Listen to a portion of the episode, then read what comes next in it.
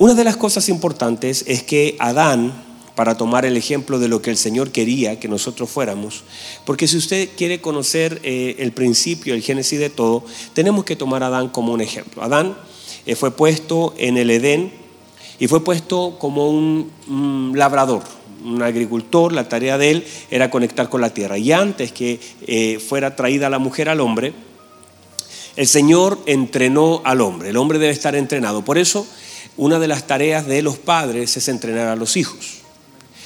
Cuando uno eh, no entrena la vida de los hijos y, las, y cuando uno no instruye a los niños, termina perjudicando el matrimonio. Si yo no instruyo a mi hijo en la honra hacia la mujer, terminaré dañando el matrimonio. Todo lo que yo no entrene en mi casa será un daño para la próxima casa y la próxima generación. Si yo no le enseño a mi hijo a honrar a una mujer, si yo, no le, si yo estoy instruyendo mal, porque uno siempre está instruyendo, pero ahí uno puede bien o mal instruir, uno, si uno, por ejemplo, hace del niño un vago, si uno no le enseña a lavar un plato, si uno, si uno genera un mal modelo, cuando ese niño se case va a sufrir mucho la señora y también él, porque vamos a distorsionar la idea de Dios en relación al matrimonio. La idea es que los 40 años que Dios me permite tener a mi hijo en casa, que los primeros 40 años de su vida yo los pueda entrenar, porque eso espero que esté conmigo los, 15 años que el Señor me permite entrenarlo, cuando yo lo entregue en el altar a mi hijo, sea un hijo instruido. Y no solamente que le pegue bien a la pelota, sino que sepa honrar a una señora, sepa hacer su camita, sepa que debe tener funciones y reglas en el hogar. Y cuando yo no hago eso, yo puedo enseñar, por ejemplo, a una hija a arreglarse las pestañas, a alisarse el pelo, pero si yo no le enseño, tanto por la forma de la experiencia y también por la instrucción y la capacitación, o sea, toda mi tarea tiene que ver preparar a mi hijo para que cuando salga su matrimonio pueda ser también parte de todo el propósito cumplido del Señor, porque si nosotros no preparamos a nuestros hijos para salir, cuando salgan van a sufrir mucho. Y haré sufrir. Entonces yo la idea mía es que se pare mi hijo en el altar y decirle a ella, decirle, sabe, lo preparé, lo instruí y después ella en el tiempo se dará cuenta cuánto, cuánta instrucción tiene él y me lo va a agradecer. Hicieron un buen trabajo con él.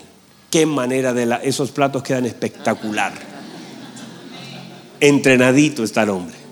Pero son, no digo solamente en eso, sino que en todas las áreas de la vida, que salga mi hijo sabiendo que él tiene que ser el hombre, el que guía, el que se ponga en la brecha, el hombre que debe llevar a la familia a la oración, a la búsqueda, a la integridad. Diga amén entonces. Eso hace Dios con Adán. Lo que hace el Señor con Adán es prepararlo antes que aparezca la mujer. Lo prepara le da una tarea, le da una responsabilidad y le dice, Adán, te voy a poner en este huerto y poniéndote en este huerto, yo quiero que tú lo labres y lo cuides. Mire, es un padre entrenando la vida de un hijo. Antes que llegue la mujer, te voy a entrenar para que aprendas a hacer de la tierra que te doy productiva y para que aprendas a cuidar lo que yo te doy. No sé si me, explico. Te pongo en este lugar, te doy una tierra, te doy una pala, te doy algo para que aprendas a labrar y a ser productivo y aprendas a comer del fruto del trabajo que realices en esta tierra. Luego te voy a traer otra tierra. Te pongo en esta, en esta tierra para que la hagas productiva. Luego te voy a traer otra tierra para que también te dé un fruto. ¿Sí me explico? Y te pongo a cuidar este sector para que cuando yo te dé algo también lo aprendas a cuidar. O sea, lo, que está haciendo el Señor es entrenando a su hijo para que aprenda a cuidar lo que el Padre pone en sus manos. Entonces cuando viene la mujer y el Señor saca a la mujer y la trae a él, el hombre ya está entrenado. Esto es como, de hecho ahí tengo uno entrenando ahí. ¿Se acuerdan Karate Kid? ¿Se acuerdan Karate Kid? ¿Alguien vio Karate Kid? Y estaba así, pintando. Así tengo al Marlon pintando ahí, así. Arriba y abajo Marlon. Y cuando, y cuando él se quería y después lavando auto. Para allá y para acá, ¿cierto? Y venía el, el chinito y decía, no, no, así es la cosa. Para acá y para allá, hacia afuera. Y después el tipo dijo, ya no más, renuncio, ¿cómo voy a estar pintando y, y, más encima lavando auto y renunció, y no me has enseñado nada, dijo. Y, el chinito le tira un combo y le tira una pata, porque todo ese entrenamiento sin saberlo le sirvió. O sea, fíjese que yo pienso, pienso, esto, esto es algo que, pienso, que no, no está en la Biblia, pero no sabemos cuánto tiempo el Señor dejó a Adán en ese huerto antes de tomar la mujer y traerla a él. Pero creo que lo suficiente como para que pudiera dar frutos de cuidar lo que el Señor le había dado y de hacer productivo lo que el Señor le dio. Entonces la idea es que nosotros seamos conscientes de que todo lo que el Señor nos da debemos cuidarlo. Y que todo lugar donde Dios nos pone debemos hacerlo productivo. Dígame amén a eso. Entonces, la idea del Señor en relación a Adán es que él aprendiera a valorar el fruto de su trabajo. Mi tarea entonces es aprender a cuidar y aprender a disfrutar del trabajo y del fruto. De hecho, la escritura establece un principio, que el labrador, diga conmigo labrador. Entonces el hombre debe tener una conciencia de también labrador, porque el primer hombre ya la generó, generó una conciencia que si yo meto la mano en un asunto, voy a poder también comer del fruto de aquello que trabajé. Por eso la Biblia dice que el labrador, para participar de los frutos, ¿qué debe hacer? Debe trabajar primero. O sea, la primicia de mi trabajo generará un, fruto en mí. Si yo aprendo ese principio de tener que trabajar para poder disfrutar y no disfrutar para luego trabajar, entonces esa es ya una ventaja. Porque sé que debo sembrar antes de cosechar. Y que todo lo que yo pueda sembrar en la tierra que se me dio, ¿cuál es mi tierra? ¿Cuál es mi viña? Mire lo que dice Cantares capítulo 1, versículo 6, si no me equivoco. Dice, me pusieron a cuidar otras viñas. Y la que era mía, la descuidé. Quiere decir que tú tienes una, una viña. Es de su viña, es de su viña y espero que esté con su viña aquí pero son nuestra viña y esa viña que debo hacer, cuidarla. Me pusieron a cuidar, dice, otras viñas y la que era mía la descuidé y ese principio ha gobernado la vida de todos. Cuidamos viñas ajenas, hacemos productivo a otras cosas, pero la viña más importante muchas veces está descuidada. Digan, ya sé que ya está la cosa dura aquí, difícil, ya se me acabaron se le acabó el gozo. Pero el Señor asume nuestra esposa como una viña. ¿Lo puede ver? El Señor asume la esposa como una viña para el hombre, que debe ser cuidada. Dígame a eso. Las mujeres deberían ayudarme. Por último, las mujeres. Yo no espero mucho de los hombres porque siempre el hombre, de hecho, un hermanito me dijo por ahí, ay pastor, ya estoy preparándome para la tarde, me dijo. Ya sé, ya sé lo que voy. y no puedo evitarlo. Entonces, el concepto de labrador, el concepto de que yo soy un hombre, si el primer Adán lo fue y estableció su trabajo y se le dio una tarea, yo también debo entender que el Señor también me está dando tareas y en relación a que si tengo los conceptos claros en mi mente, podré participar y disfrutar del fruto en la vida de mi esposa. Dígame, por favor. Entonces, en la parábola de, la viña y el labrador vamos a centrarnos con un par de principios. Mire por favor lo que dice Lucas capítulo 13, versículo del 6 al 9. Dice, dijo también esta parábola, tenía un hombre una higuera plantada en su viña y vino a buscar fruto en ella y no lo halló. Y dijo al viñador, he aquí hace tres años que vengo a buscar fruto en esta higuera y no lo hallo. Córtala. No vaya a hacer eso, por favor, usted. Córtala. ¿Para qué utilizar también la tierra? Él entonces respondiendo le dijo al Señor, déjala todavía este año. Llega conmigo intercesión. Esa es una de las tareas de los hombres, la intercesión. Dice, déjala todavía este año hasta que yo cabe alrededor de ella, diga conmigo cobertura. Y luego dice, y la abone. Y si diere fruto, bien y si no, la cortarás. No dice la cortaré, la cortará después. Así que deje a su esposa en las manos de Dios. Déjeme sacar un par de... Puede entender lo que, a dónde voy, ¿verdad? Que voy, voy a sacar un par de principios de esto. Mire, por favor. En el libro de Mateo, entonces, siguiendo esta línea acerca de nuestra mujer como una viña, y nosotros como labradores. Aparece también la historia de la parábola del trigo y la cizaña. ¿La recuerdan, cierto? Esa yo creo que está mucho más fresca, ¿verdad? Entonces, eso está en Mateo, por si usted quiere buscarla por honor al tiempo, nos vamos a alcanzar. Mateo 13, eh, em, del 24 al 25, ahí está la palabra del Señor. Bueno, yo les voy a contar un poquito de esto. Diga conmigo integridad.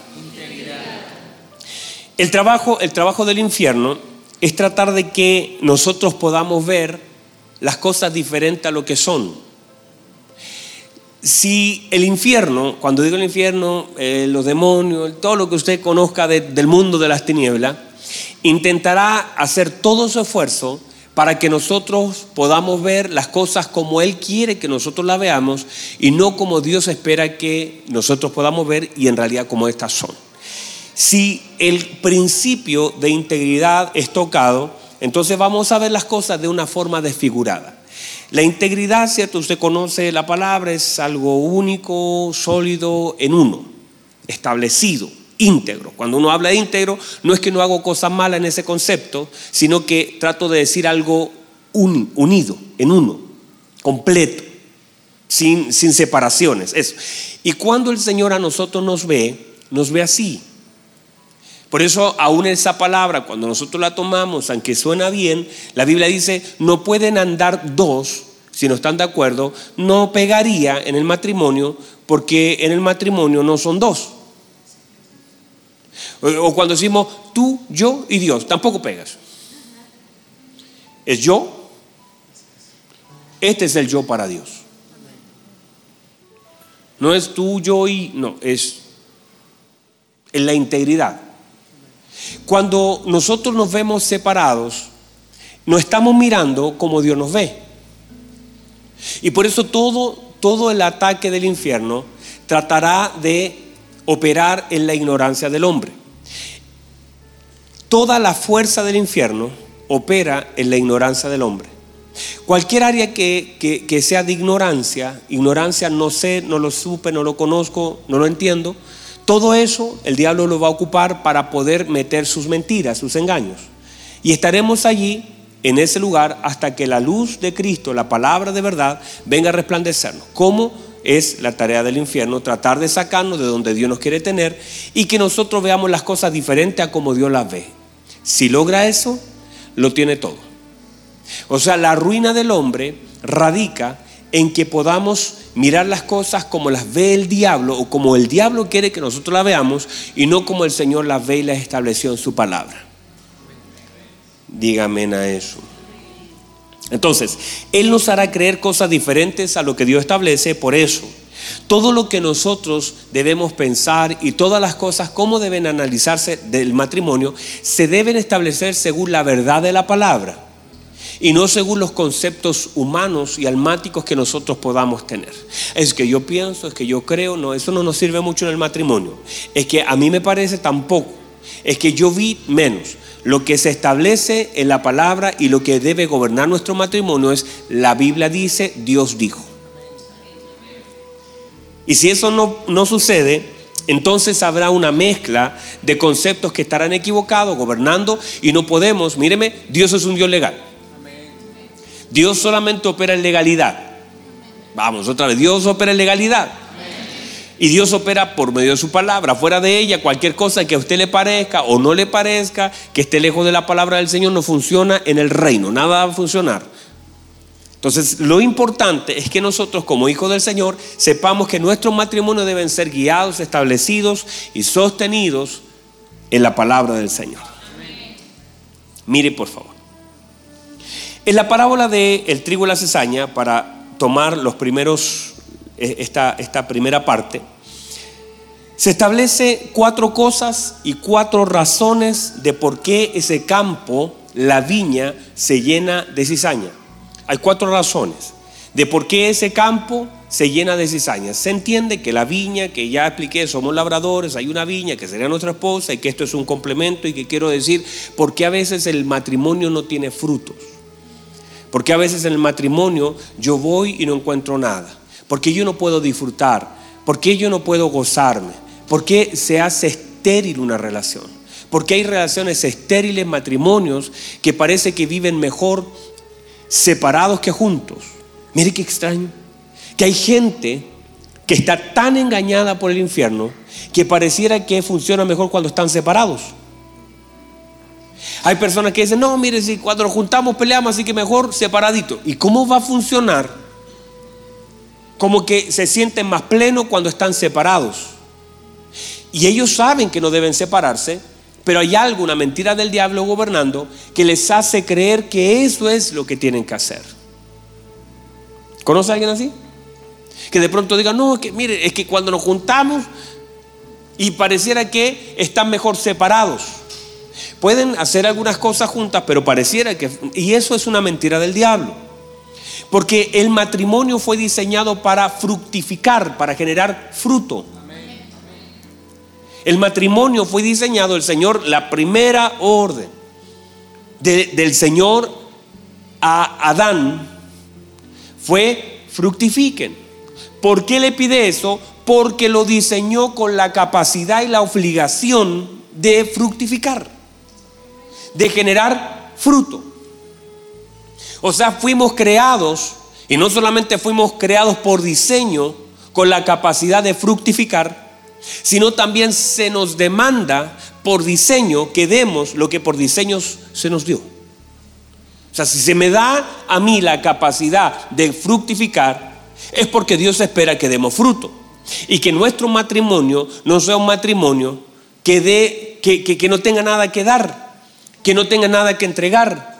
Que el Señor llegue a esta higuera y pueda decir, ay, qué fruto más bueno.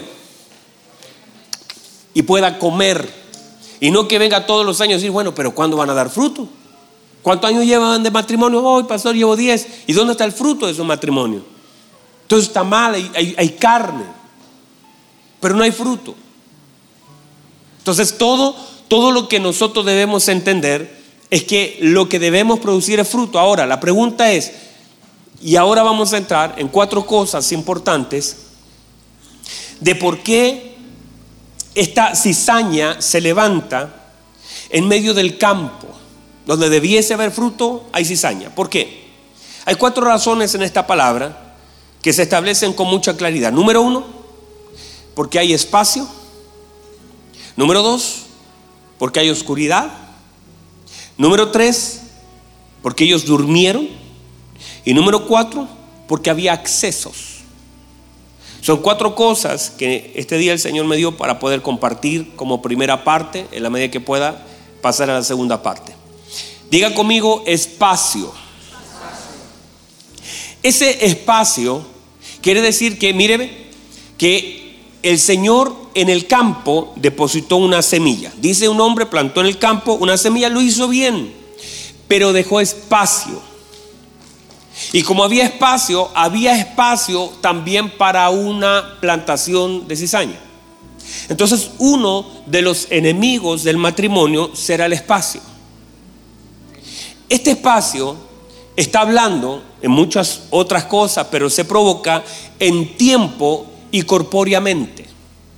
Cuando uno como matrimonio en el tiempo comienza a pasar mucho tiempo sin comunicación comienza eh, mucho tiempo corpóreamente nuestra intimidad, la intimidad del hombre y la mujer cuando comienza a ser dañada y comienzan a haber demasiado tiempo con falta de intimidad, eso afectará directamente la vida del matrimonio. Los hombres podrían decir amén y le quedaría bien un amén. Otra vez, espacio. No podemos dejar espacios, demasiados espacios. El apóstol Pablo incluso recomienda, aún en el área sexual, que, los, que el matrimonio no debería permanecer mucho tiempo generando espacios. Y que y ese espacio, si se prolonga, el apóstol Pablo dice, debe ser en mutuo acuerdo. Pónganse de acuerdo. Y debiese ser en acuerdo para temas de oración. Y por eso usted va a notar mujeres tan espirituales a veces.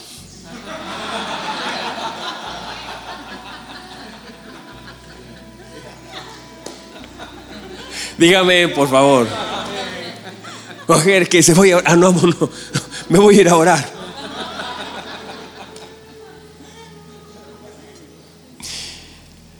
Decir esto es porque de alguna forma esos espacios, esos espacios son oportunidades para plantación de cizaña. Cuando tú dejas mucho espacio, por ejemplo en el área sexual, donde eh, cada cierto tiempo largo, digo largo, cada uno dirá, no, pastor, yo estoy desesperado, ya llevo tres días. Y, para otro pueden ser dos meses. Y para otro, eso, eso lo define usted, pero déjeme decirle, esos espacios largos son una oportunidad para la plantación de cizaña.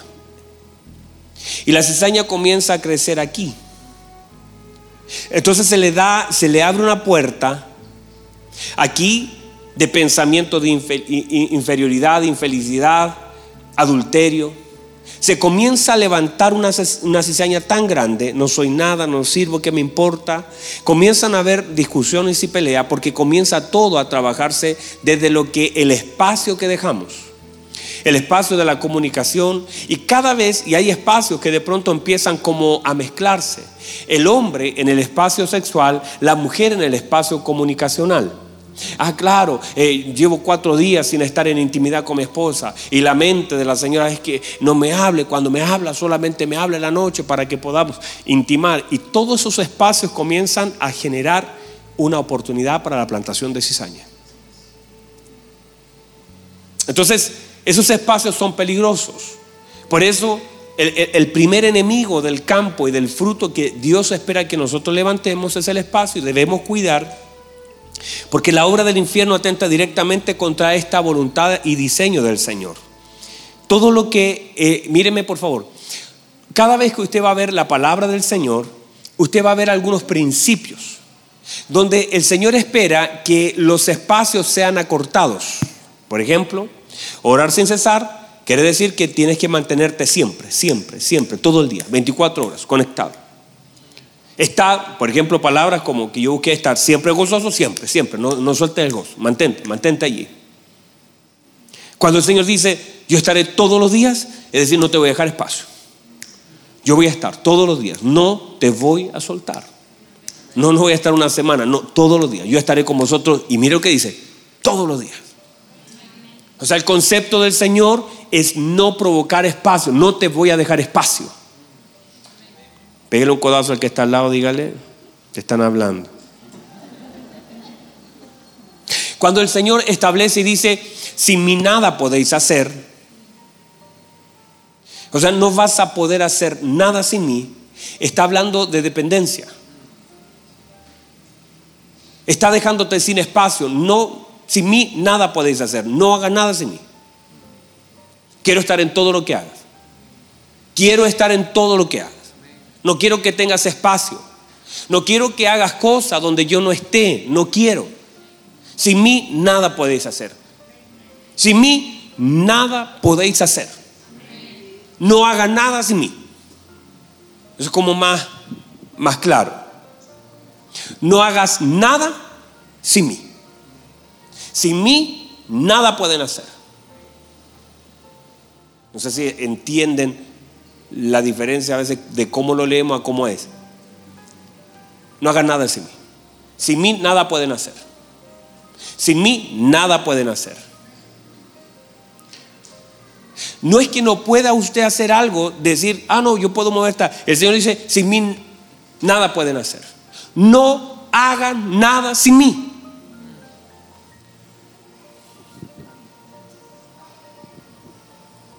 No es como el hecho de, de, hacerlo opcional, como que, que el Señor diga, sin mí nada podéis hacer. Porque ustedes dicen, no, pues si yo puedo hacer cosas, cámbienlo. Y el Señor diga, no hagan nada sin mí. No se le ocurra hacer algo donde yo no esté allí. No me dejen fuera de las cosas que hacen.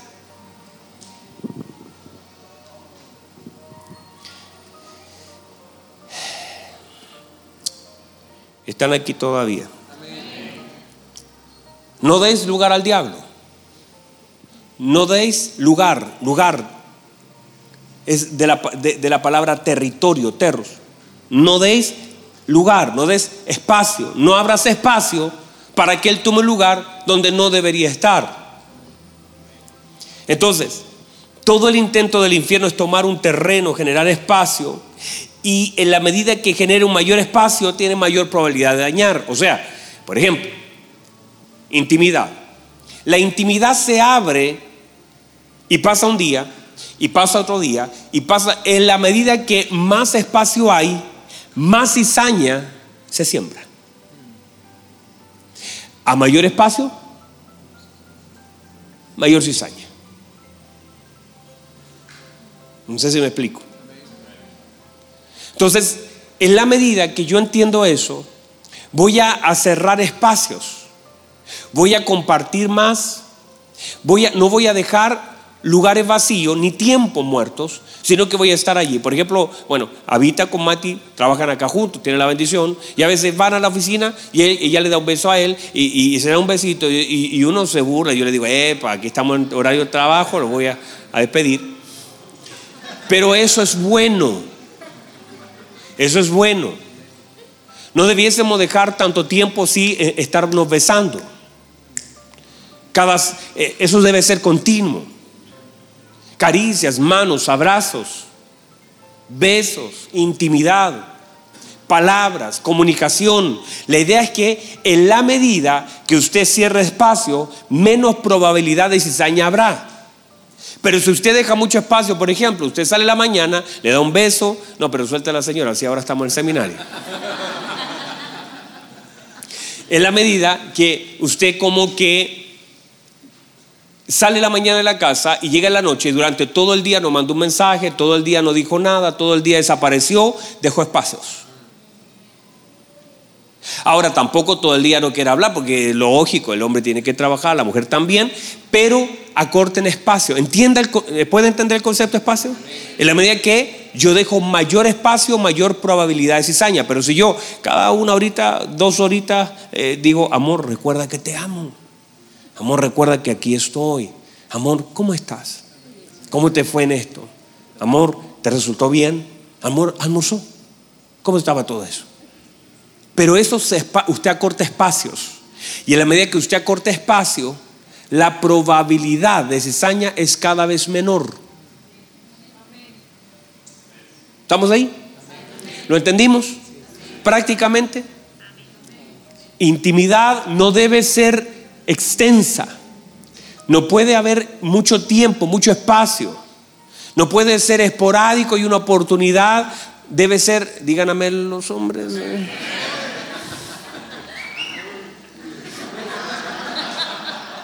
Habla, Señor, están diciendo algunos. Que tu pueblo oye. Mire, hay un amén. Que tu pueblo oye. Heme aquí, Señor. Pero es el hecho de que no deben haber espacios y las mujeres también deben entender que biológicamente y sexualmente somos diferentes.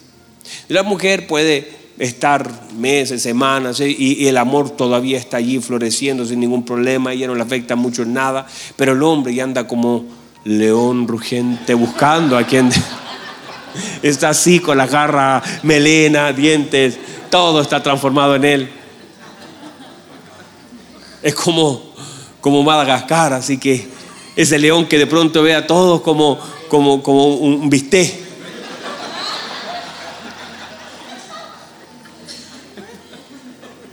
Entonces, la idea es que en sí todos nosotros entendamos que cómo funcionamos diferente, no debemos, no debemos guiarnos por, ah, es que yo soy así. No, ¿qué dice la palabra?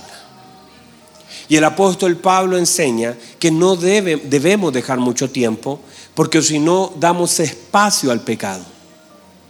Entonces, usted dice, ay, pero pastor, es que mi marido es, es cargante, este hombre es cargante. Entonces, muchas cosas tendrán que conversarse, que, también llegar a acuerdos, pero entiéndase que la intimidad es parte de una conversación. No es solamente un evento en la vida de una pareja, sino que también el apóstol Pablo dice, si van a separarse, pónganse de acuerdo. Quiere decir que uno debe estar en acuerdo para unirse y en acuerdo también para tomar un espacio. Pero ese espacio tendrá que ser en acuerdo, no algo porque no, pude, no tengo, no quiero, me doy la cabeza, eh, hay que los niños y todo lo demás, porque a veces todo se transforma en una excusa para que ese espacio sea mayor. Y debe ser todo lo contrario. No buscar una excusa para no intimar, sino que buscar la forma de estar juntos y no dejar espacios. Yo creo que eso lo vamos a tratar fuertemente, el área sexual, en alguna charla puntual de sexualidad y que será muy bueno tocarlo. Dígame, por favor, y así me animo para la próxima charla. Oscuridad es la segunda razón de, de esta parte, porque dice que ellos se fueron a dormir, se entiende que fueron a dormir durante la noche y en medio de la noche, entonces el segundo punto es que hubo, hubo plantación de cizaña en el campo donde no tendría que haber cizaña, pero fue por la oscuridad. Y entendemos entonces que esta oscuridad, lo acabamos de decir, es falta de luz, es ignorancia, todo eso, que en la medida que hay ausencia de la palabra y de Cristo en nuestras casas, en nuestro matrimonio, es la, es la evidencia de que las tinieblas siempre, donde no haya luz, las tinieblas tomarán un lugar. Entonces, por eso es tan importante que nosotros como, como hijos del Señor y como matrimonios que operamos en la vida de Cristo, no solamente seamos personas que asistamos a una iglesia, sino que tengamos la palabra del Señor en nosotros y la luz de Cristo también en nosotros. De hecho, gran parte de los problemas que existen en todo matrimonio tiene que ver con una cosa, la falta de Cristo en ello. Cada vez que, eh, es más, a mí me ha pasado entre más me lleno de Cristo, más quiero estar con mi esposa. Una cosa impresionante. O sea, cuando todos nosotros hemos tenido alguna vez alguna diferencia con nuestras esposas, ¿verdad que sí? No, usted no, usted es un ángel. Todos nosotros hemos tenido una diferencia con nuestra esposa, ¿verdad? Donde llegamos medio atravesado, miramos así. Pero a mí me pasa que cuando la he tenido, y estoy bajo la unción del Señor en mi vida y estoy predicando o estoy dando un seminario o estoy cantando o estoy orando, es la medida que el Señor comienza a tocar mi corazón por una cosa natural de diseño. Lo que quiero yo es abrazar a mi esposa. Pero una cosa extraña. ¿Por qué? Porque la obra de Cristo es justamente en la vida del creyente la que hace que las cosas vuelvan al diseño que el Señor estableció.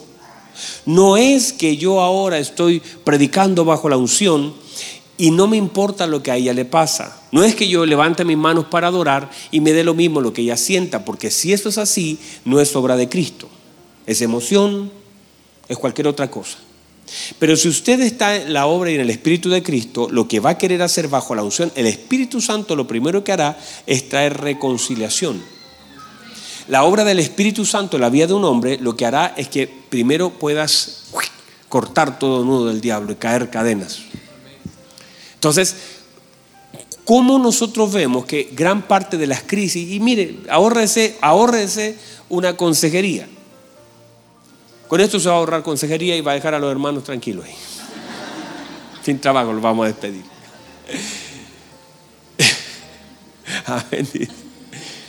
Si usted busca de Cristo, dejará de buscar en los hombres. Si usted busca de Cristo y se llena de Él, no andará buscando consejería en la gente. Porque gran parte del problema que se origina de por qué necesitamos el consejo y todo siempre apuntará a lo mismo. Mire, yo, yo a veces me doy la vuelta larga con la gente para donar un poquito, pero la historia siempre es la misma. La gente que no está en la cruz, la gente que no está en Cristo, siempre tendrá conflictos matrimoniales. La falta de Cristo siempre será la crisis de un matrimonio. Pero si un matrimonio, y no dije por favor los que vienen a la iglesia, los que sirven en un área, los que, los que hacen algo en la iglesia, no, no, no, porque son cosas completamente distintas. Si no digo estar en Cristo, en la medida que tú vayas al cuarto íntimo con el Señor, no te será ningún problema estar en el cuarto íntimo con tu esposa ni con tu esposo. Pero cuando tú tienes problemas de intimidad con Dios, tendrás problemas de intimidad con tu esposa. Y con eso deberíamos terminar el seminario. Y me ahorro, me ahorro un. Otra vez, si yo tengo problemas de intimidad con Dios, tendré directamente problemas de intimidad con mi esposa, con mis hijos, con mi familia. Pero cuando tú te metes de alguna forma a la búsqueda del Señor, doblas tu corazón a Él, quebrantas tu corazón, pero por una cosa de diseño. Hermano, esto es diseño. Por una cosa de diseño, porque así fuimos creados. En la medida que tú te llenes de Cristo, vas a amar, hermano, al peor enemigo de tu vida. Y si eres y si el Espíritu Santo, por esa gracia del diseño de Dios y la obra del Espíritu Santo en ti, te permite amar a tu enemigo, ¿cuánto más amor vas a tener por tu esposa? Pero cuando estás lejos de Cristo, hasta la persona más importante en tu vida la tratas como un enemigo. Y no tienes la capacidad, y hay gente, es que no soporta, no, no lo soporta por la falta de Cristo. No soporta porque en realidad se generó una guerra de la cual nunca tendrás respaldo. Donde te vas a desgastar peleando con alguien que no es tu enemigo y esperando recibir como casi, casi eh, se vuelve humanos. Mira, cuando tú comienzas, mire, esto pasa, tú comienzas a pelear con tu esposa y el Señor se aleja del asunto. Porque Dios no participa en ese tipo de peleas. Porque Dios nunca respaldará aquello que tú estás con tus palabras tratando de dañar.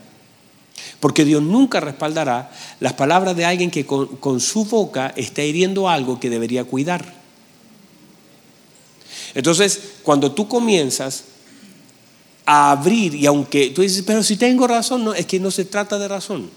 Porque, porque el Espíritu de Cristo te lleva a través incluso de tu razón a soltar por, y eres capaz de callar la razón que tienes por causa del amor que abunda. Ay, no sé si me entendió. ¿Sabe cuántas veces yo quisiera decirle a mi hijo un par de cosas? Cuando, se lo conté, parece, el otro día, cuando mi hijo, por ejemplo, estaba jugando con el iPad y estaba jugando con un vasito y botó el, el jugo en el iPad. Y lo que yo sentí en el momento mismo de eso, de lo, de, lo que yo ocupo y todo, mi, iPad y todo, diciéndole, hijo, no lo haga, cuidado, mete la mano, no juegues con el, no juegues con el iPad, no juegues con el jugo. y de pronto, ¡bum!, cayó todo. Lo que yo sentí era el deseo de decirle, te lo dije, cabrón chico, y todo eso. Eso es, uno siente eso. Pero lo que hice fue por causa del amor que era mayor al error que él había cometido. Y el amor que yo siento por él evitó que yo le dijera lo que en ese momento sentía. En un matrimonio pasa lo mismo. Cuando mi amor que opera en Cristo, por causa del Cristo que tengo y no el Cristo que canto, y no el Cristo que, que solamente sirvo ahí, sino que el Cristo que está en mí y que yo estoy en él, hace que muchas veces yo no le diga algo a ella por causa del amor, porque el amor no hace nada indebido. Y aunque es una verdad y una realidad, se equivocó. Ah, usted no cree que el Señor tenía para decirle a esa señora que estaba ahí adúltera. ¿Cuántas cosas le pudo haber dicho? ¿Cuántas cosas le puedo decir? Te lo dije, cómo se te ocurrió, mira lo que pasó, te, tuve que defender, cómo se te ocurre. Y miles de cosas que le pudo haber dicho a esa señora. ¿Verdad que le pudo haber dicho harto? ¿Y qué le dijo? Ni yo te condeno. Por causa del amor de Cristo a la vida de una mujer, no le dijo lo que pudo haberle dicho, sino le dijo lo que ella necesitaba oír a causa del amor que Cristo tenía hacia ella. Y yo te condeno, levántate, mi hija, levántate, levántate. Vaya en paz, pero no peque más. Ese tipo de cosas simplemente son la manifestación de la obra de Cristo. Cuando tú estás con tu esposa en alguna situación o con tu esposo en alguna situación, ahí se evidencia primero la obra de Cristo en la vida de nosotros. Y esa obra de Cristo es tan mayor a la razón que puedas tener en un asunto, que te impide y te regula para no herir lo que el Señor está pidiéndote que tú cuides. Diga amén, diga gloria a Dios, diga santo Dios, esta cosa está difícil. Pero digo eso porque aquí estamos todos para aprender. Usted no crea que yo esto es para mí como para usted. Entonces, cuando nosotros en la medida que nos llenamos de Cristo, eso hace que nuestros matrimonios estén llenos de esperanza, llenos de luz, llenos de palabra, las tinieblas no encuentran cabida. Pero cuando nosotros nos alejamos de Cristo, se evidencia todo eso feo y humano que está allí. Cuando nosotros tenemos discusión, inmediatamente, cuando nosotros nos herimos, porque el Señor dice, es que nadie aborreció su propio cuerpo sino que lo cuide, lo sustenta como Cristo a la iglesia. Entiéndase, por favor, que yo no puedo aborrecer ni dañar mi cuerpo, si yo entiendo que es cuerpo. Pero cuando no es así, cuando yo estoy lejos de Cristo, no cuando me alejo de la iglesia, sino cuando me alejo de Cristo. Por una consecuencia natural me alejo de Cristo y me alejo de la iglesia. Toda gente que se va de la iglesia es porque primero se alejó de Cristo.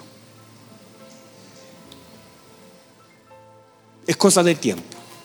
Una persona dejó a Cristo, tarde que temprano dejará la iglesia. En el matrimonio lo mismo. Una persona que se separa de Cristo vivirá siempre con heridas matrimoniales. Una persona que se acerca a Cristo vivirá en gozo, en paz, en tolerancia, vivirá amando, entregando, sin reclamar, esperanzada y viendo la transformación. Es sencillo, el apóstol Pablo dice esto. Mire lo que es el apóstol Pablo. Dice que, que la mujer que esté con un inconverso, ¿por qué dice eso el apóstol Pablo? Se entiende que ella no se casó, mire, no se casó, no, no conocía al Señor, se casó con uno que, que no lo conocía, no, ahí estaríamos mal. Se entiende que ambos, ahora ella conoció al Señor, él no lo conoció, pero el apóstol Pablo dice sencillo, su conducta hará que su marido sea alcanzado para Cristo. Porque la conducta de la mujer que ha recibido a Cristo, que ha abrazado al Señor, que se llena de Cristo por una cosa de transformación y diseño, por una cosa natural. ¿Cuál ha sido el problema? De que mucha gente que viene a la iglesia todavía no está en plenitud de Cristo y su conducta es exactamente la misma conducta que no puede, no sirve, no alcanza para ganar a un marido en converso. Porque, no, porque la gente confunde y dice, no, pero si yo voy a la iglesia hace 10 años y oro hace 20 años, pero es cosa que usted le pregunte a ese marido en converso, la conducta de la señora, y ahí tiene la razón de por qué él no se convierte. Dígame, por favor. Porque, ¿Sabe por qué el marido no se convierte a causa de la conducta? Porque la mujer no se ha convertido todavía. Está muy duro eso. Pero si la mujer se convierte por una cosa de diseño, la conducta transformada de la mujer hará irresistible la vida de ese marido y hará que ese marido vuelva completamente su corazón al Señor por causa del Cristo que esa señora tiene y que está en comunión con.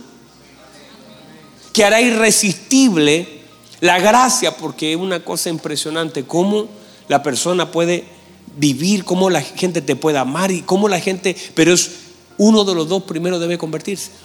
Ahora, si los dos son mal convertidos, santos, de ahí hay un problema. Dígame, pues.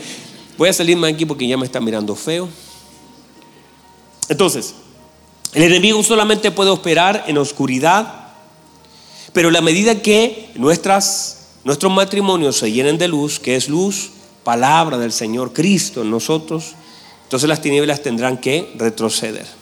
Pero es una cosa tan natural, pero una cosa tan natural. Ay, pastor, venga a orar a mi casa porque escuché un ruido. No, hermano, si fuera por ruido estaría en la plaza de Italia y la cosa es que si tú te llenas de Cristo, una cosa natural, las tinieblas retroceden por la presencia de la luz. Muy bien. Vamos a otro punto, si no nos vamos a quedar ahí. Diga conmigo sueño. Muchos de ustedes están ahí. Está, está empírico esto acá. Sueño, diga conmigo sueño. Dice entonces que los hombres, aquellos que, el hombre que plantó trigo y aquellos trabajadores se fueron a dormir, por lo tanto, cuando la Biblia habla de que ellos se fueron a dormir, la idea es que el concepto de sueño o de dormir es este el principio, hacerme inconsciente de aquello que está pasando. ¿Cuál es el problema de por qué, por qué se planta cizaña? Porque yo me hago inconsciente. No quiero o no estoy consciente. De hecho, mucha gente, usted sabe, hay, hay gente que, que quiere dormir y toma pastillas para dormir y, y, cuando tú estás en un dolor profundo, lo que quiere hacer es dormir. O cuando tú te fue el día mal, lo único que quiere es dormir porque asumes que en el estado de dormir, por último ya no estás pensando en el asunto que te pasó. Y hay personas que se meten tanto a dormir que lo único, o, que incluso toman pastillas, o otras que incluso se suicidan o quieren suicidarse, porque asumen que van a entrar en un estado de inconsciencia, porque a veces es tal el dolor de aquellas cosas que vivimos que queremos volvernos inconscientes. El problema es que la cizaña funciona así es que muchas de aquellas cosas que el diablo planta tienen que ver con la inconsciencia en nuestros matrimonios, de no asumir aquellas cosas que están mal en él. Y nos es más fácil mantenernos en ese estado. Nos es más fácil cerrar los ojos y decir esto no está pasando.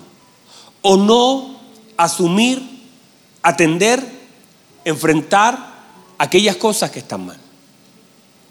Y el problema es que muchos matrimonios operan en un estado de inconsciencia. No sé, como, como un estado de, podríamos decir, de negación. Un estado de decir, está bien, esto es normal, esto es común, y tú tratas de, de normalizar algo que no es normal. Y es más, a veces es como que no solamente es que no lo veas, es que no lo quieres ver. Hay mujeres que están siendo engañadas por maridos, o hay hombres que están metidos en la pornografía y las mujeres lo saben perfectamente.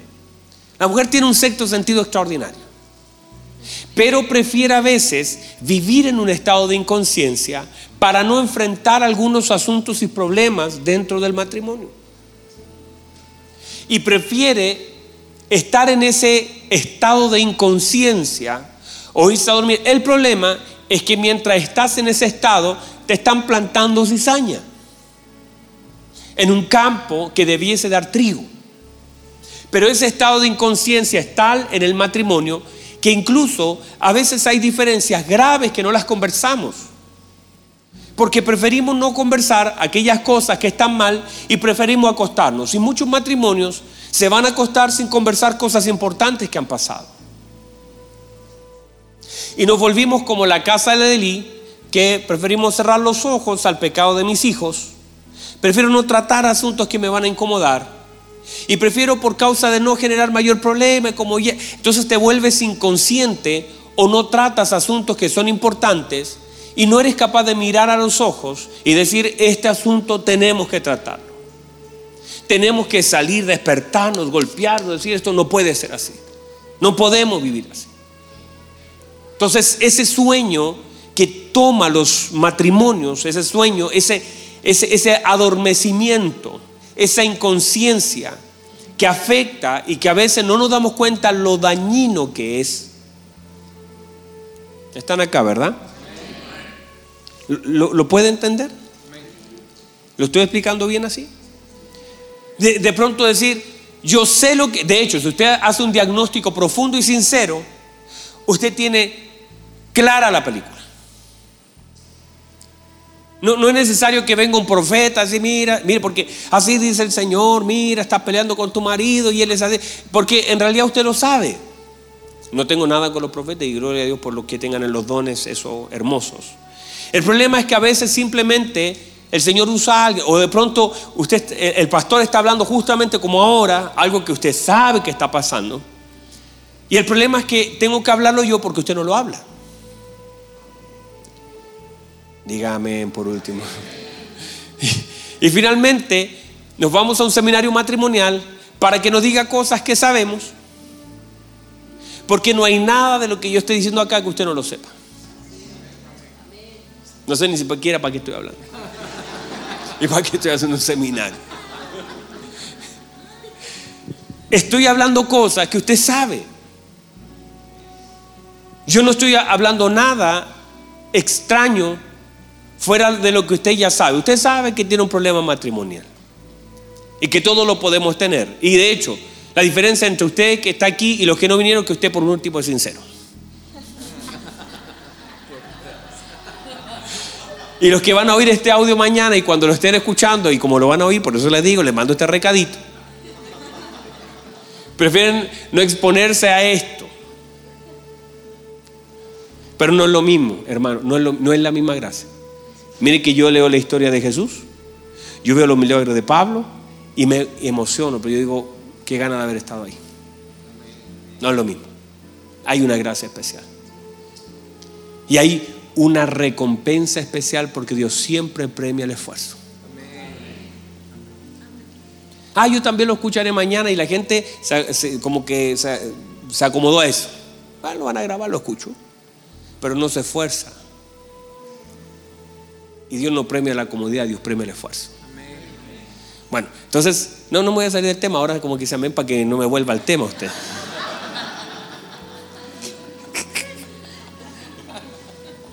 Entonces, este sueño, que es un estado de inconsciencia, es porque nos limita la capacidad de enfrentar las cosas. Y el problema es que cuando las enfrentamos no sabemos cómo enfrentar nuestras diferencias. A veces el hombre reacciona en una forma violenta a las diferencias, pero en realidad son mecanismos de defensa que usa para no tratar cosas que son importantes. A veces la mujer llora y a veces ni siquiera se pueden tratar algunos puntos, porque la mujer entra en un estado de dolor que por supuesto le afecta, pero a veces también sin darse cuenta son mecanismos que usamos para no tocar temas que son importantes, porque de verdad el dolor que produce, entonces no lo queremos vivir. Y es allí donde tenemos que pedirle al Espíritu Santo fortaleza, entendimiento, para salir de ese estado de inconsciencia y poder enfrentar aquellas cosas que están mal en nosotros, que por lo demás las entendemos, las vemos, las sabemos, pero no queremos enfrentarlas. Queremos olvidar. Creemos que el problema del día lunes, con el sueño del día lunes, al otro día va a ser menos. El problema está que sigue ahí. Es como aquellos que se divorcian y que dice, bueno, me voy a divorciar, total, ya esto no da más. El problema está que te divorcias, pero sigue siendo el mismo hombre que no fue capaz de solucionar un problema matrimonial. La única diferencia es que ahora tendrás que enfrentar la misma persona un nuevo desafío y vas a seguir la misma línea. ay, yo me voy a ir de esta iglesia a otra. Si te vas, de, te sales de este salón a otro, el problema está que te llevas a ti mismo. Porque si te dejaras a ti, el problema se resuelve. El problema es que vas contigo.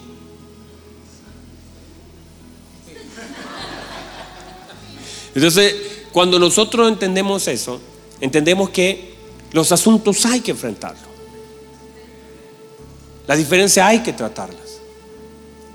Y hay que comenzar a madurar en este proceso de cómo enfrentar aquellas cosas sin ser abusivos, violentos, sin evadir. Wow, se nos acabó el tiempo. Estamos en lo mejor, ¿verdad? Démonos 5 o 10 minutitos más y cerramos. Pero estos, estos seminarios son buenos, nos van a servir. Por lo menos a mí me gustan. Yo los disfruto. ¿Será que yo disfruto verlos sufrir, hermano? Entonces vamos a tener que vamos a tener que enfrentarnos y yo, yo, quiero que usted valore lo que estamos hablando. ¿Verdad que estas cosas son necesarias? Y yo, yo sé, y, usted ve, ve, el nombre afuera, se llama Centro de Formación Cristiana. Nuestro enfoque es formación. Y la idea es que usted, esto, esto va a ser una información. Si usted la toma, le mete mano al asunto, va a formar su vida. O si no, va a ser un, una charla que, escuchó y le hizo sentido, pero no va a hacer nada. Pero debemos tratar de tomar esto y hacer de esto una, una comida. Y decir entonces que esto debemos nosotros aprender a enfrentar nuestras diferencias sin violencia, por supuesto con nuestros sentimientos, porque no los podemos dejar fuera, pero sí debemos atenderlos con madurez. Porque de lo contrario vamos a estar tan llenos de cizaña. Porque vamos a estar en un estado de inconsciencia no queriendo enfrentar aquellas cosas que Dios quiere que enfrentemos. La Biblia dice, por ejemplo, déjeme darle un par de, de, de, profundidad a esto, que los discípulos en el Gexemaní se quedaron dormidos a causa de la tristeza. A veces este estado de adormecimiento en que entramos es producto también de la tristeza que vivimos. Porque a veces nos genera tanta tristeza no poder tocar temas importantes. Y a veces uno de los dos quiere tocarlo, pero el otro está en un estado de inmadurez tan grande que no quiere. Y cuando dejamos de conversar algunas diferencias que tenemos, dejamos un espacio tan grande para que la cizaña comience a aparecer. La Biblia nos muestra personas como Jonás, que cuando se durmieron y luego despertaron, encontraron que todo estaba hecho un desastre en una tormenta. Vemos la historia de un Sansón que puso su cabeza en las piernas de una Dalila y cuando despertó, lo que despertó fue lo último que vio. Ya no tenía ojos, ya no tenía fuerzas, estaba completamente perdido en un molino. Vemos aquellas vírgenes que a causa de su adormecimiento terminaron fuera de la boda. Entonces quiere decir y por ahí también un dicho dice, el que se lo duerme se lo lleva a la corriente. Va a cerrar. Camarón que se duerme. Entonces es como nosotros entrar a no querer ver lo que Dios quiere que nosotros veamos. A no tratar lo que Dios espera que conversemos. Dios no evade nada de lo que se deba hablar. Dios nos cierra sus ojos para no ver y espera que nosotros seamos capaces de enfrentar las cosas que vivimos y que sabemos que están mal. Y que Dios permita que en este, mire, si logramos solamente en este seminario, en este, en este seminario, el tercer seminario que hemos hecho este año, nunca hemos hecho tanto, mire, el diablo está enojadito. Tercer seminario que hacemos, vamos a hacer un seminario gigantesco en un hotel, vamos a hacer, todo lo que estamos haciendo es porque queremos edificar los matrimonios. Y si logramos solamente en este seminario que usted entienda la importancia que tiene el conversar las cosas que están mal y no, no decir no existe, no quiero ver, no me importa, me voy a dormir, no, sino que entender que la medida que usted no lo haga consciente y no lo enfrente, le va a dar un espacio al mismo infierno para que siga plantando cizaña. Y si de aquí logra decir, hacer un compromiso delante de Dios, decir, yo sé que hay cosas que están mal y las vamos a tratar. Y si logra hacer eso, uy, santo Dios, este seminario fue de mucha ayuda para todos nosotros. Entonces, cuando nosotros hacemos lo correcto, porque la Biblia dice que, que el Señor hizo dormir a Adán, que fue diferente, pudo sacar de él lo mejor para su propia vida. No es que Adán se quedó dormido, es que Dios lo hizo dormir. Diga conmigo número cuatro y con esto de verdad cierro porque ya estamos atrasaditos. Diga conmigo acceso. Debemos entonces ser entendido en este cuarto punto en relación al acceso. Mire lo que sucede. ¿Por qué estos hombres malos o el malo, hablando del infierno, del diablo, todo eso, dice, ¿por qué sembró cizaña? Porque había acceso. Entonces se espera que, esta, que, que nosotros tengamos entendimiento para establecer los puntos de acceso. Jesús dijo esta palabra, yo soy la puerta de las ovejas y nadie entra a este redil si no pasa por mí. Mire, mire, mire mi Señor, nadie va a tocar a esas ovejas si no pasa por esta puerta. El hombre como una puerta. Los accesos.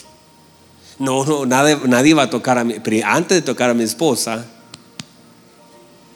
este acceso debe pasar. ¿Sí me explico? Entender la importancia de los accesos. La tarea de Nehemías era edificar puertas que habían sido quemadas porque una ciudad sin puerta estaba expuesta. Entonces debemos tener entendimiento sobre los accesos, cuáles son, cuáles son las puertas de acceso que están destruyendo nuestra viña. Y si yo no tengo claridad sobre cuáles son los accesos, televisión, internet, hermanos, si el internet está destruyendo su matrimonio, clausure esa puerta.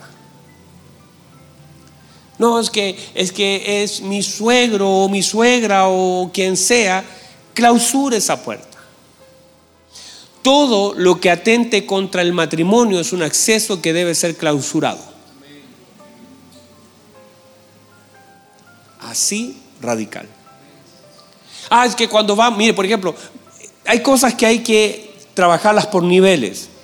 Pastor, pasa que cuando vamos a la casa de mi suegra, por ejemplo, por decir algo, ¿cierto? Dios bendiga a la suegra, pero digo, la esposa se siente mal, la menosprecian, la maltrata, la miran en menos. Dos opciones. Una, o el marido toma su lugar y establece las cosas con claridad desde el principio, es decir, vamos a aclarar este asunto. A la que están ofendiendo es mi esposa y yo soy la puerta. Y hay accesos que yo no voy a permitir. Nadie puede cruzar esta puerta. Porque no pueden tocarla a ella. Porque para eso estoy yo, porque yo soy un acceso y yo tengo llaves. Pero si tenemos hombres que dejan que a la esposa la traten como quieran, que digan cualquier cosa de ella, que la, que la miren en menos, que delante de él estén maltratándola, hiriéndola, lastimándola, afectándola, menospreciándola. Eso, no, no, lo podemos entender. Eso no lo va a pasar. Porque el hombre debe tomar su lugar. Jesús dijo, yo soy la puerta de las ovejas. Nadie puede entrar a ellas si no pasa primero por mí. Ese es mi Señor. No, nadie puede tocarlas. Entonces, segunda cosa, si eso, después de tomar esa acción, y eso no cambia, mire que uno debe ponerse en su lugar. Gracias, hermano.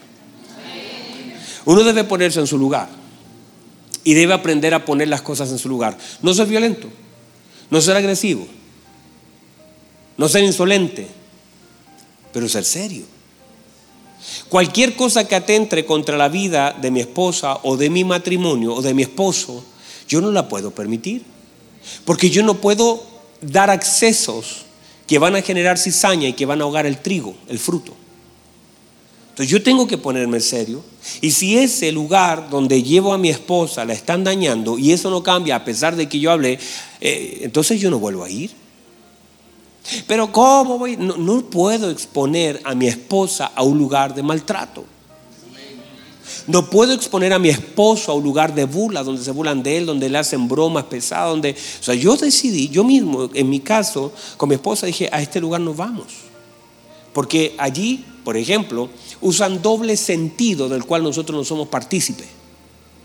Yo no voy a exponer a mis hijos a eso, ni voy a exponer a mi esposa a esto. Por lo tanto, amo a ciertas personas familiares, pero yo no voy a exponer a mi esposa. Cuando nació mi hijo, Daniel, yo le dije a mi esposa antes que pase cualquier cosa, déjame hablar con la familia. Familia mía, familia de mi esposo, dije, bueno, les quiero contar que ya Danielito nació. Ah", pero pónganme atención. Es nuestro hijo. Nosotros definimos cómo criarlo. Usted no le va a poner nada en la boca sin que nosotros lo autoricemos. No que hasta que no lo pidamos, no, no nos digan todo lo que debemos hacer, porque ya estudiamos lo que vamos a hacer. Les quiero decir que toda, no sé si me explico. Todos me miran como ahora digo, tengo que poner límites.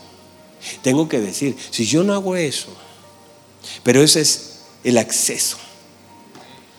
Y uno tendrá que pararse en un lugar y establecer ciertas cosas sin ser insolente. Yo digo, ¿me entienden, verdad? Le digo a la gente. Y, usted sabe que tengo gracia para decir cosas duras, pero saberlas decir. al final la gente que hasta me dice, ay, qué bueno que nos pones límites. Pero entender límites. Si algo está dañando a mi esposa, yo no lo voy a permitir. Porque está tentando contra mi cuerpo. ¿Cómo voy a permitir que alguien dañe mi cuerpo? Si yo entiendo que es cuerpo, nadie lo puede dañar. No voy a exponer a mi esposa, no voy a exponer a mi esposo, usted no exponga a sus hijos, aprenda que los accesos usted los debe controlar. Dígame, por favor. Ay, Santo Dios, tengo unas cosas muy importantes, pero se nos terminó el tiempo. Dejémoslo acá, porque no va a ser el único. De hecho, Ahora íbamos a entrar a lo que era la parábola en sí. Pero, pero vamos a, a, hacer otros seminarios. Pero yo creo que ya se quede con eso. De pronto uno también sobrellueve sobre cosas y al final uno queda como, ah, esto ya es suficiente. Y si estos cuatro puntitos usted lo asume y lo entiende y lo asimila en su corazón, ya con eso usted va a tener mucho. Y vamos a avanzar en esto. La próxima semana, el próximo martes, me gustaría tener una reunión con los hombres. Las mujeres, ¿cómo deben decir? Con los hombres. Pero vamos, no, no, no crean tampoco que ustedes van a uy, mi marido va a llegar con el delantal. No, tampoco. No, no vamos a hacer eso sino que vamos a tocar temas que sean en relación al sacerdocio, al, tema de mi lugar, mi posición, tanto casado como soltero, eh, nuestra labor y muchas cosas que son importantísimas, ministrar el corazón del hombre que también a veces está tan golpeado y claro, uno ve el hombre y piensa que es fuerte, pero a veces están súper dañados. Entonces vamos a tratar un poquito eso y la otra semana vamos a, juntarnos con las mujeres para tener un tiempo también de ministración, ¿ya? Entonces vamos a ir haciendo un, ejercicio así durante este mes de marzo. Pero por ahora eh, esto está bien. ¿Le sirve esto? Póngase en pie, por favor. Vamos a cerrar.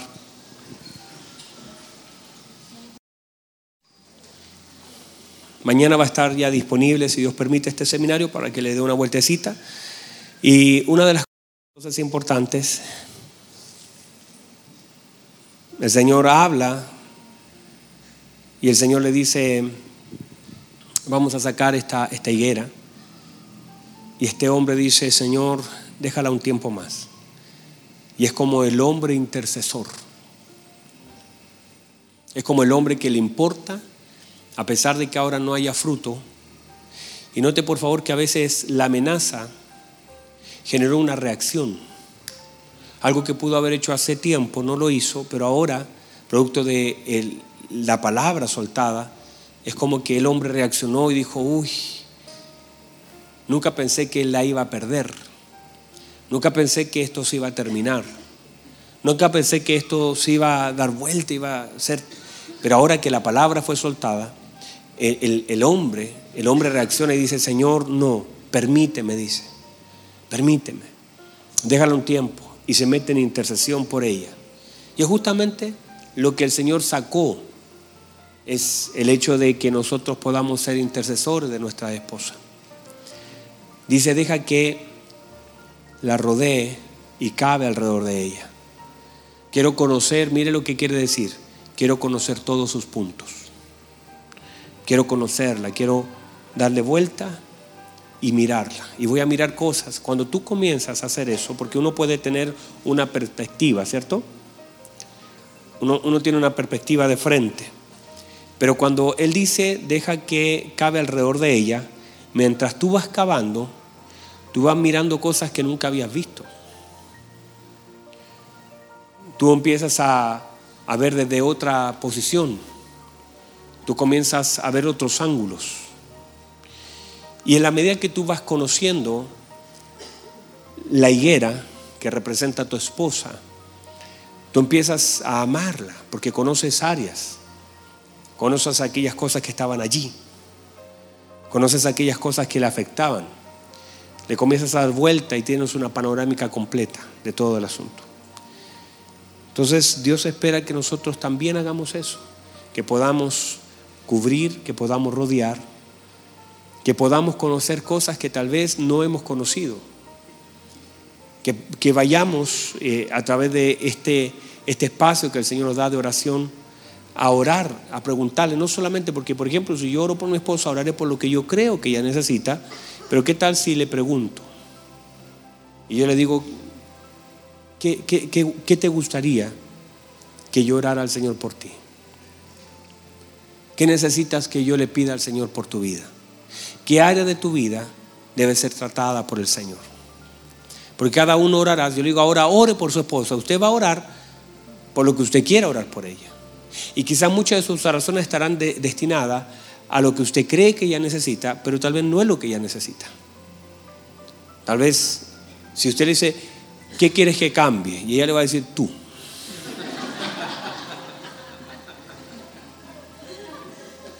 De hecho, un hombre un día oró y dijo, Señor, saca lo malo de mí, y desapareció.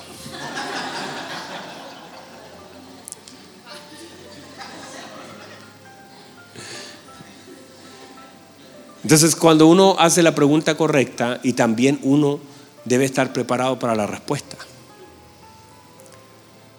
Claro, yo a veces le digo a mi esposa, ¿me extrañaste? Me dice, sí. Y un día me dijo esto, me dijo, ¿qué pasaría si yo te digo que no? yo quedé pensando que tal vez todas mis preguntas, la intención de mis preguntas era, y la respuesta de ella es que ella quería hacerme sentir bien a mí, más que ser sincera en algunos casos. ¿Y qué pasaría si ella me responde con sinceridad frente a algo? ¿Cómo cambiaría mi corazón en relación a, a esa respuesta? Por eso es importante, mi amado, que que uno pueda, en este caso, ir aprendiendo en este seminario. Y yo le pido entonces que uno examine los accesos. Dos, que salga del estado de sueño.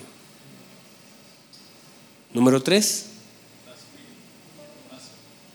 que cuide los espacios. Número cuatro, que lleve la palabra a su matrimonio. Vamos a, profundizar en eso, pero ya con eso, si lo logramos hacer, vamos a andar bien. Y que le pidamos al Señor que nos ayude. ¿Y sabe por qué estamos en este, este día acá? Porque necesitamos ayuda del Señor.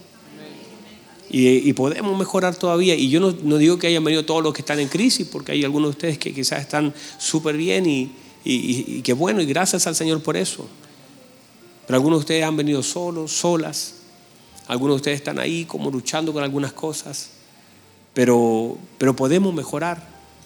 El vino, yo, yo siento como el Señor trayendo vino, agua, y está provocando un mejor vino.